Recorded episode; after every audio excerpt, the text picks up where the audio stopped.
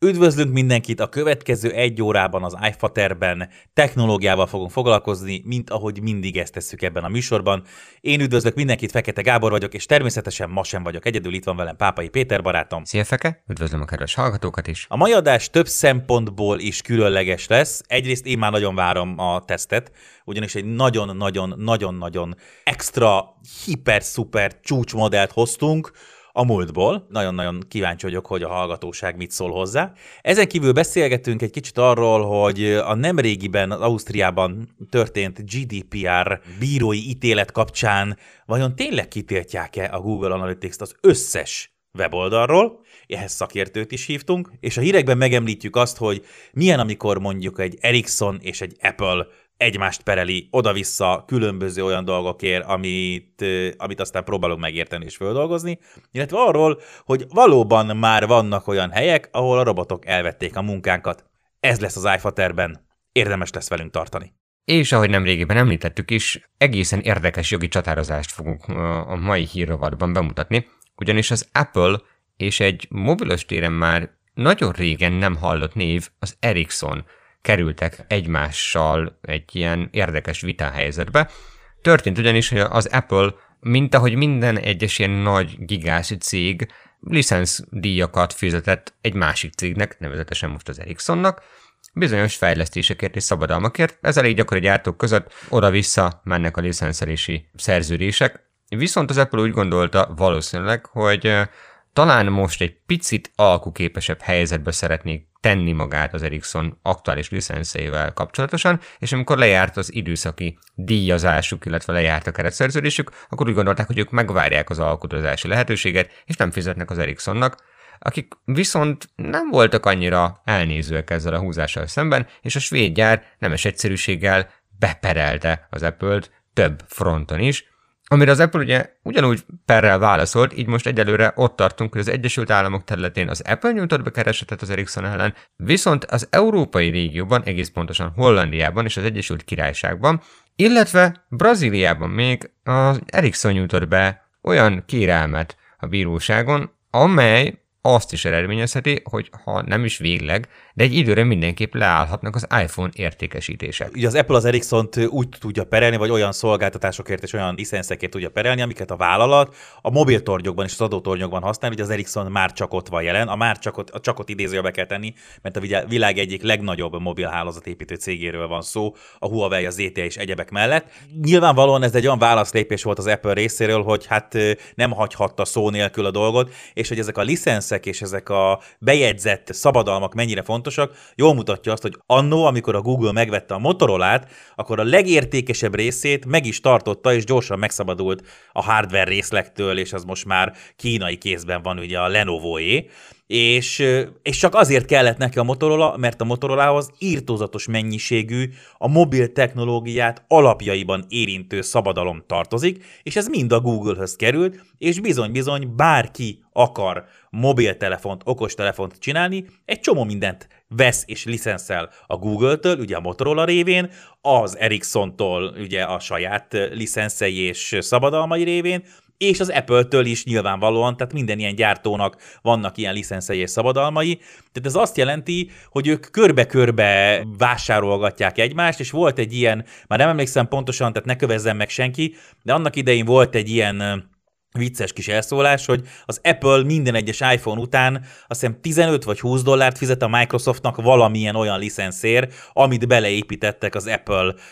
mobiltelefonjaiba. Szóval ez egy ilyen nagyon furcsa világ, és mindenki mindenkivel kénytelen szövetkezni ahhoz, hogy azt a mini számítógépet mi a zsebünkbe tehessük, meglátjuk, hogyha most sikerül Hollandiában, Brazíliában és az Egyesült Királyságban végigvinni az Ericssonnak azt, hogy akár csak egy pár hónapra levegyék az iPhone-okat a boltok polcairól, az azért egy komoly érvágás lesz az Apple-nek, és hát finoman szólva nem tesz jót majd a hírnevének sem. Nyilvánvalóan majd lesznek válaszlépések, meg perelések, de a vége úgyis azt kell, hogy legyen, hogy ki kell, hogy fizesse ezeket a licenszdíjakat az Apple, és akkor újra használhatja, és akkor újra működtetheti a készülékeit az Ericsson-tól vásárolt licenszekkel. Viszont akkor, hogyha már beszélgetünk arról, hogy fizetés és mindenféle új fejlesztések, volt most egy olyan hír, ami egy igen komoly, mondhatjuk azt, hogy véleményes helyzetet teremt az emberiség és a robotika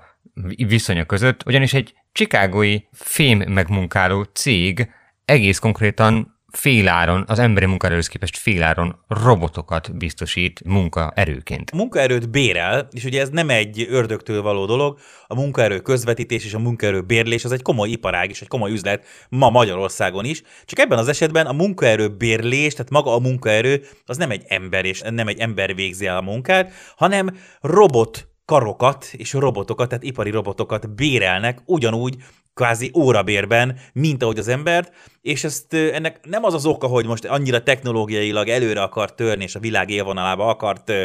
kerülni amúgy a Polar Manufacturing névre hallgató cég, hanem a pandémia annyira megtépázta a munkaállományt, hogy kénytelen volt valamit kitalálni, tehát annyira beszűkült a munkaerőpiac, hogy muszáj volt valamit csinálni, és így, így fordultak ahhoz a megoldáshoz, hogy bérlik, órabérben bérlik a robotokat. Ugye ennek sok előnye van, az egy dolog, hogy nagyjából 15 dolláros órabérben dolgozik egy ember, míg, ez, míg a robotok 8 dolláros órabérben. De ugye nincs semmilyen olyan plusz szolgáltatás és plusz kafetéria rendszer, nem kell félni attól, hogy megsérül, nem kell egészségbiztosítás, stb. Tehát összességében sokkal olcsóbb a robotmunkás, azt is tegyük hozzá, hogy nem a bonyolult emberi beavatkozást, valóban is emberi kreativitást és emberi gondolkodást igénylő feladatokat látja el ez a robot, hanem egyszerű, kvázi pakolós, ide-oda rakosgatós futószalag melletti feladatokat, de akkor is egy olyan irányt mutat, hogy egy relatív kis cég, akinek nem volt szempont a technológiai ugrás és a jövő technológiájának a használata, is úgy döntött kényszer hatására, a munkaerőhiány és a pandémia hatására, hogy vált, és egy sokkal költséghatékonyabb megoldásként robotokat alkalmaz a saját gyárában, úgyhogy ez a jövő, egészen biztos az, és nagyon sokszor beszéltünk már arról mi is, illetve nagyon sokszor merült föl az a téma, nagyon sok olyan pillanatnyilag emberek által végzett egyszerűbb munkák lesznek, amit már a közeljövőben, az elkövetkezendő egy-két évben robotok fognak végezni helyettünk, és nyilvánvalóan nagyon-nagyon sok olyan munkahely keletkezik emiatt, ami majd a robotoknak az ellátására, üzemeltetésére vonatkozik, és megmaradnak azok a munkák, amiket a robotok még a következő 10-20 évben nem fognak tudni átvenni. Ez egy óriási vita lesz etikai, gazdasági és mindenféle szempontból, amikor odaérünk, mi is fogunk ezzel foglalkozni. Ahogy ígértük a bevezetőben, egy kicsit GDPR-ral fogunk foglalkozni, nem leszünk szárazak, de mégis olyasmi történt itt a szomszédban, mondhatnám a sógoroknál, amiért mindenképpen úgy gondoltuk, hogy szakértői segítséget hívunk, ugyanis nem régiben Ausztriában egy olyan bírósági ítélet született, amelynek folyamányaként, és majd itt kérdezzük meg Leventét, mindjárt bemutatom őt is, hogy mit kell majd ezen értenünk, de lehet, hogy a Google Analytics az egyik legismertebb, sőt szerintem kiverem jelenteni a legismertebb ingyenes analitikai megoldást, amivel weboldalak mérik és bizonyítják, hogy őket mennyire sokan vagy éppen mennyire kevesen és kik látogatnak, nem lehet majd használni, ugyanis az EU-s GDPR jogszabályoknak nem felel meg az adatkezelése a Google-nek, úgyhogy gondoltuk, hogy szakértőt kérdezünk meg, és itt van velünk Lojek Levente, a Board és a GDPR News.hu adatvédelmi szakértője. Szia! Szia, üdvözlöm a hallgatókat is. Mit csináltak Ausztriában? Tehát mi az, amit most döntöttek, és valóban kell azt vizionálnunk, hogy vége van a világnak, és mostantól nem lehet majd Google Analytics-on mérni a blogunk, a weboldalunk, a hírportálunk, a bárminknek a látogatottságát? Hát, hogyha erre egy egyszerű igennel vagy nemmel válaszolni tudnék, akkor az egy roppant uh piacképes tudás lenne, de jogászoktól ritkán szoktatok azt hiszem olyat hallani, hogy valami igen vagy nem, úgyhogy nekem is most ezen az úton kell mennem. Ugye csak néhány szóban, ha összefoglaljuk, hogy mi történt, és mi az, amin keresztül idáig jutottunk. Ugye 2020-ban az Európai Unió Bírósága a Schrems 2 ítéletben kimondta azt, hogy a Privacy Shield az az egyezmény, ami eddig ö, ö, volt az Európai Unió és az Amerikai Egyesült Államok között, amely a az adattovábbítások jogszerűségére és az adatkezelés során az érintetteknek nyújtott biztonság szintjét meghatározta, és megállapította, hogy ez egyenlő Amerikában és az Európai Unióban. Ezt érvénytelenítette gyakorlatilag az Európai Unió bírósága. Tehát 2020 nyarán kimondta azt az Európai Unió bírósága, hogy bizonyos amerikai nemzetvédelmi jogszabályokra tekintettel az amerikai jogrend nem biztosít olyan szintű védelmet az adatkezelés során, mint az Európai Unióban hatályban lévő GDPR, ezzel egy olyan helyzetbe keverte magát, amit azóta se sikerült feloldani. Ha nagyon le akarom egyszerűsíteni, akkor azt mondta, hogy más feltételek szerint lehet az adattovábbítást végezni. Amikor ezt mondták, utána a Schrems 101 céggel szemben beadott az Európai Unió különböző tagállamainak adatvédelmi hatóságainál panaszokat, és ezek a panaszok kezdenek most oda jutni, illetve az osztrák volt az első, hogy valamilyen döntést hoz ebben a hatóság. Hiába van itt Európában egy weboldalunk, akár .hu-s, vagy .eu-s, vagy .at végződéssel, és használjuk a Google Analytics szolgáltatását, mégis ezek az adatok, amik, amikkel mi aztán tudunk példálozni hirdetőknél, stb. egy egyetlen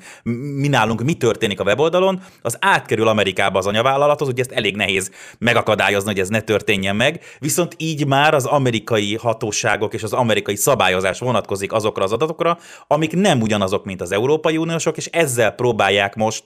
feszíteni a húrt, és ezzel kapcsolatban mondta ki most ezt egy, az osztrák bíróság, hogy igen, nem jó, hogyha Amerikába kikerülnek ezek az adatok. Szerinted mi lesz így a jövő? Tehát, hogy mire készüljünk, hogy most itt évekig ezek a százvalahány darab per végigfut, és akkor majd fölébred az Unió, és azt mondja, hogy hurrá, akkor csináljuk, és szabályozzuk le a Google-t, meg a Facebookot, meg mindenkit? Hát egyelőre az a szervezet, a NOIB, ami ö, indította, ők azt ö, írják a blogjukon, hogy a tudomásuk szerint a az európai hatóságok egy ilyen bizottságot is létrehoztak ezzel kapcsolatban, hogy valamilyen szinten egységes álláspontot tükrözzenek. Tehát ők azt írják, hogy az osztrák az első a nagyon sok, nagyon hasonló határozat közül. A valóságban mindenképp arra indult el az Unió, és ezt egyértelműen lehet látni, hogy úgymond ki akarják kényszeríteni azt, hogy a stratégiai területeken európai szolgáltatót használjanak az európai cégek. Ugye egy pillanatra visszacsatolva, annyi érdekesség van még ahhoz képest, amit te elmondtál, hogyha te egy bármilyen Európán kívüli cég vagy, és neked van Európában mutató weblapod, akkor arra is vonatkozik ez. Tehát nem csak az unión belüli cégekre, hanem van egy ilyen úgynevezett extraterritoriális hatája is a GDPR-nak, ami által ez mindenkire vonatkozik. Elképzelhetetlennek tartom azt, hogy itt most egyik napról a másikra lényegesen kevesebben kezdjék el használni a Google Analytics-et, már csak azért is, mert jelenleg ez egy megkerülhetetlen dolog. Egy külön műsort lehetne ennek szentelni, a kukik általi adatkezelés az pont ennek a Schrems 2-nek és a GDPR-nak köszönhetően egyre inkább megy ki a divatból, a cégek is egyre, mert mint azok a cégek, akik ilyen szolgáltatást nyújtanak, mint például a Google, ők is egyre inkább arra készülnek mert hogy mi lesz ezután. Egy érdekes fejlemény ebben, hogy az, aki az egyik legjobban támogatja a kukik megölését a háttérben, az pont a Google, azért, mert egyrészt mert tudja, hogy ezután mit akar csinálni, másrészt pedig tudja azt, hogy ez sok esetben jobban fájna a versenytársaknak, mint neki. Ráadásul van egy, egy keresője is, amiből egyébként is minden adatot meg tud szerezni. Úgyhogy egyrészt én azt gondolom, hogy a külföldi ezzel foglalkozó, úgymond harmadik országbeli cégek is már azon gondolkoznak, hogy mi lesz ezután. A mindennapokban pedig nem nagyon látom azt, hogy hasonló minőségű és szintű alternatíva lenne, mint akár a Facebook, akár a Google, mind a kettő a saját területén. Továbbra is használni fogjuk. Ugye ebben a az ítéletben, amit most az osztrákok hoztak, vagy határozatban, nincs bírság, érzik azt a hatóságok is, hogy azért itt kell idő, mire átmennek ezek a dolgok a, a mindennapokba. Biztos vagyok benne, hogy, hogy el fognak kezdődni a, az ezzel kapcsolatos apró kicsi bírságok itt-ott az EU-ba, és aztán onnan már nem lesz visszaút. Levente, nagyon szépen köszönöm. Akkor annyiban megnyugtathatjuk a hallgatókat, akiket ez bármilyen szempontból érez, hogy egyelőre még nem kell pánikszerűen a webfejlesztőket és a különböző szakembereket hívni, hogy jaj, most majd mi lesz az analitikával, de az biztos, hogy érdemes figyelni a következő egy-két évben majd a híreket, hogy merre mozdul akár csak a Google, akár a Facebook és egyáltalán a szabályozás. Dr. Lojek Leventével a Bovard és a gdpr.news.hu adat szakértőjével beszélgettünk a legutóbbi mm, osztrák, hát mint kiderült, nem bírsággal, de pernek az eredményével kapcsolatban. Köszönöm, hogy itt voltál velünk, szerintem fogunk még beszélni a jövőben. Nagyon köszönöm én is a meghívást. Mint azt a bevezetőben már említettem, nagyon vártam ezt a tesztet, ugyanis a Nokia E90 kommunikátor az 15 éve, nagyjából 15 éve még nem teljesen és nem pontosan, de 15 éve volt a csúcs telefon. 2007-ben ezen a bolygón nem lehetett nagyobb tudású készüléket vásárolni, mint a Nokia E90, és mindezt egy olyan cég tette le az asztalra, aki akkor a teljes globális mobil piac 52%-át uralta, csak hogy ezt kontextusba tegyük, ez olyan, mint hogyha most az Apple, a Samsung és a Xiaomi, tehát az első három legnagyobb gyártójának az összes eladását egyetlen egy cég produkálta 15 évvel ezelőtt, ez volt a technológia csúcsa, és egy átlagember éves éves fizetését kellett hozzá letenni az asztalra. Hogy felvezetted, tényleg ez volt a kommunikációs mindenes és csúcskészülék. Ennek megfelelően azon nem vagyunk meglepődve, hogy az akkorikor legmagasabb hálózati teljesítményét, a 3G hálózatot is ismerte,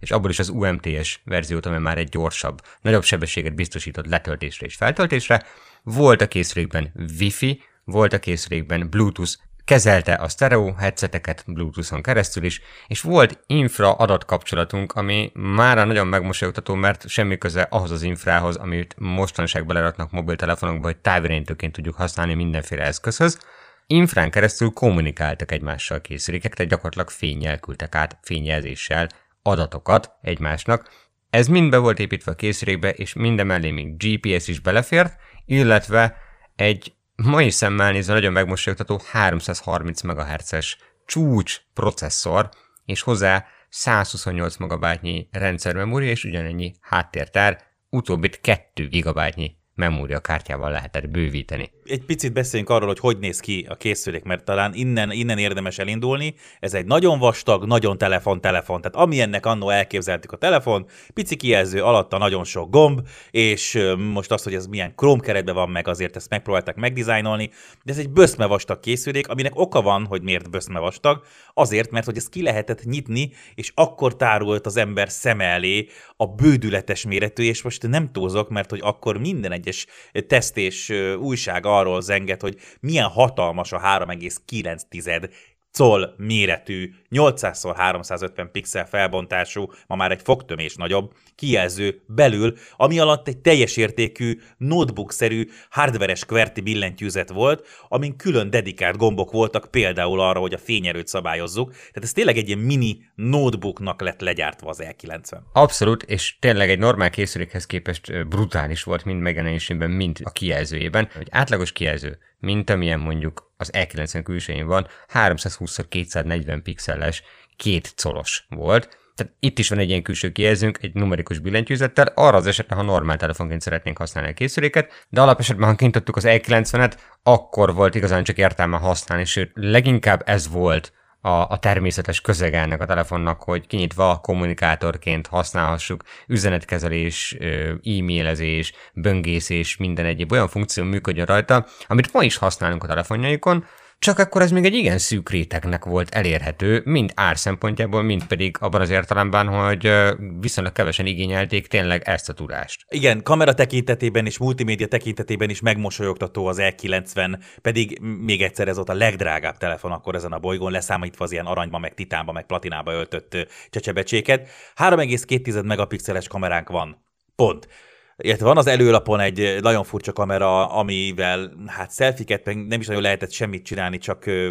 nem tudom én, videótelefonálni olyan minőségben, amit szerintem 1982-ben gyártott filmekben látunk már csak. Az E90 kommunikátor 1500 mAh aksival napokig el tudott navigálni, zenét hallgatni, mondjuk azt, hogy valamilyen szinten mondjuk videót nézni, hogyha a két gigás kártyára föltettünk valami filmet, vagy sorozatot, vagy fölvettünk akár végia felbontásban 30 képkocka per másodperccel videókat. Úgyhogy